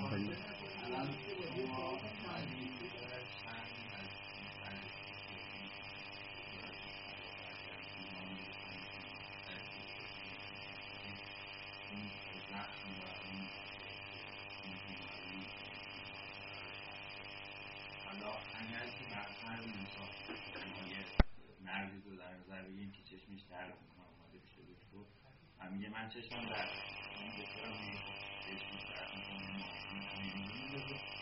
یه پومادی میگه برو چشمتو در بزن این هم میره می‌زنه میگه خب چشمم درست نشد.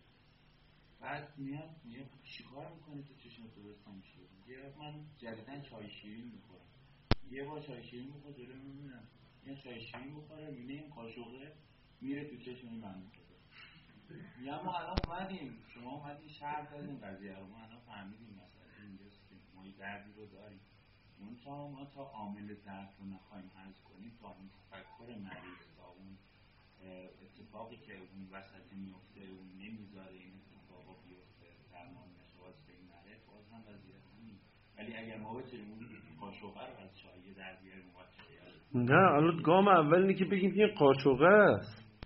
من ارزم همینه. ببین من خودم توی مجموعه فکرهایی که دارم هم ظرفیت های فقه سنتی رو در کاهش استکاک با دوره مدرن رو دارم احسا کردم مواردیشو. هم معزلی به نام شورای نگهبان رو که یه مقاله توی منتظر بهار باشید به نام تکسرگرایی حقوقی ثابتات شریعت و نظام حقوقی ایران که مجله یکی از مجلات چاپ میشه در بهار.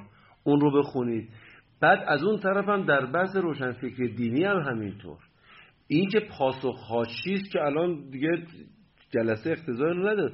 ولی من می‌خوام بگم اگر نقطه اولیه حل بشه حالا فرمودن که اصلا دغدغه حالا جدای از مصادقی که فرمودن دغدغه اولیه هم در انقلاب همین بود دیگه در انقلاب اسلامی داستان این بود که خواست مردم مسلمان جریان پیدا کنه.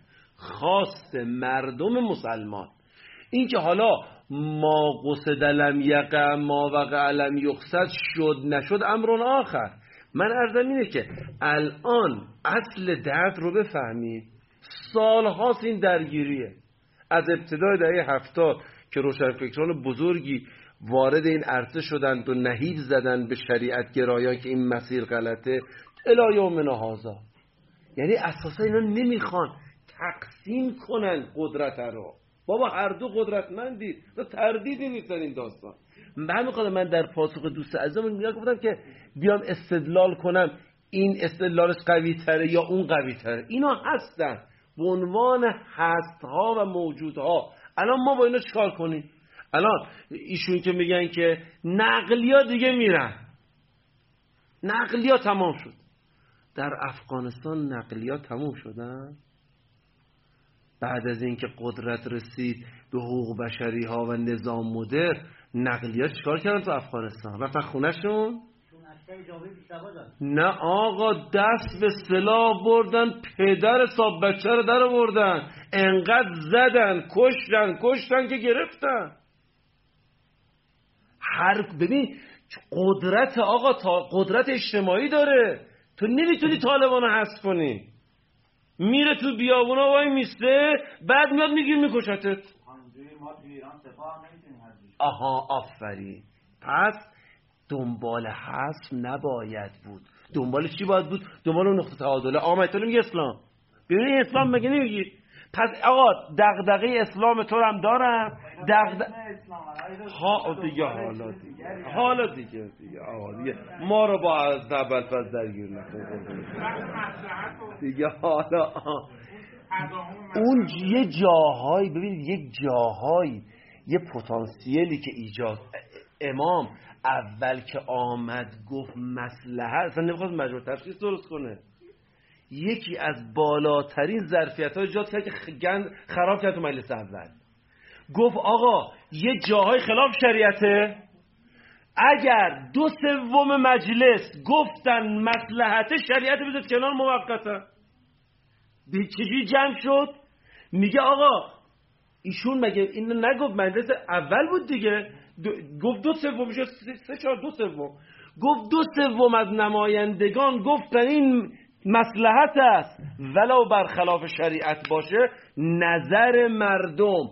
بر نظر شرعی رو غلبه بدید. اون عمل نشد رفت یک مجمعی درست شد. که اصلا این مجمع معلوم چند درصد از نمایندگان مردم هست.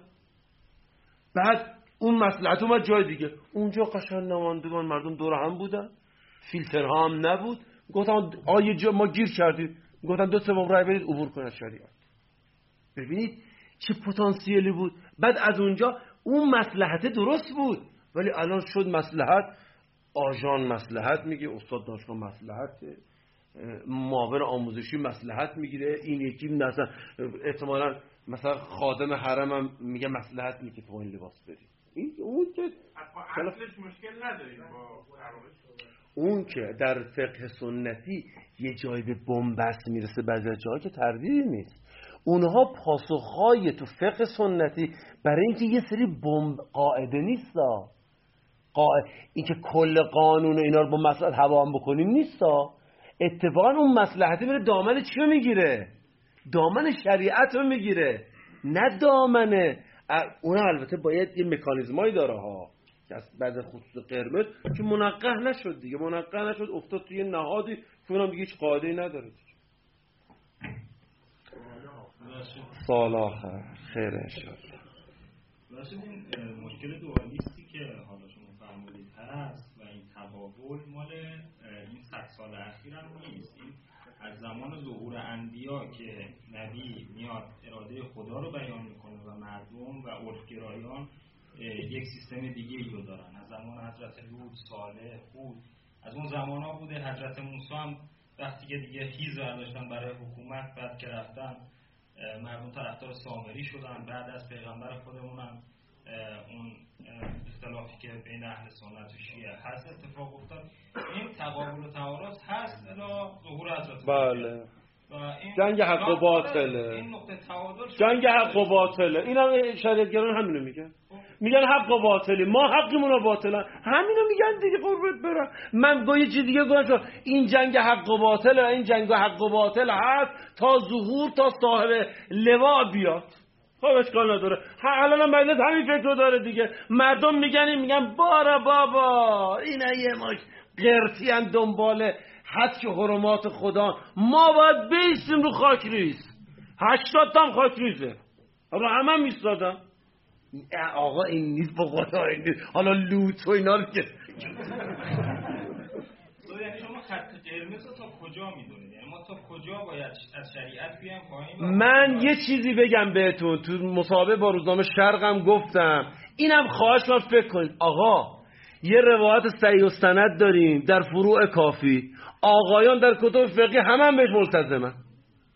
فتوا میدن. روایت مشهور به صحیح اهل کوفه.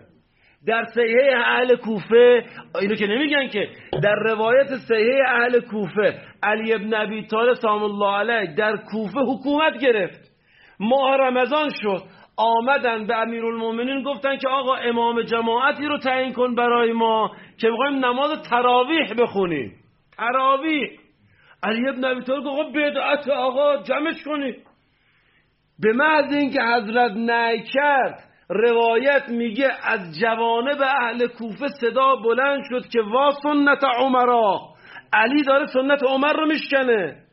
انقدر سرصدا زیاد شد حضرت آقا به نماز یعنی علی ابن ابی طالب به خاطر خواست مردم بر بدعت در دین تمکین کرد نه بر حرام خارجی بر بدعت در دین. گفت برید تو مسجد کوفه وایستادن نماز میخوندن. علی ابن ابی طالب بدعت ها. پس اگر می‌تونیم این اشکار رو بر علی ابن ابی طالب کنیم سلام الله علیه. یعنی آقا اگر خواست مردم بر امری تحقق پیدا کرد حاکم می‌تونه بزنه تو سرشون بگه من تکلیف الهی دارم که تو سر شما بزنم ولی اینکه شما دارید خطا می‌کنید. نظام حفظ بشه. به قول اسلام خب الان خدا وکیلی چند تا شیبی مو و نمی‌دونم این که الان مثلا خورده اونجا که نخورده.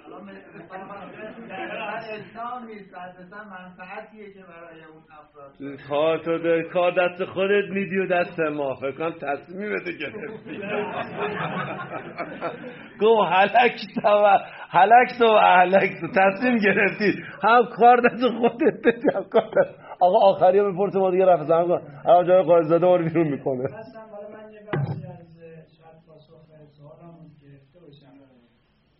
در حوزه انسان شناسی آیا رو مفاهیمی مثل مثلا مردم یا خلیفت الله آدم کار بکنه آیا این تعامل ایجاد میشه یا نه؟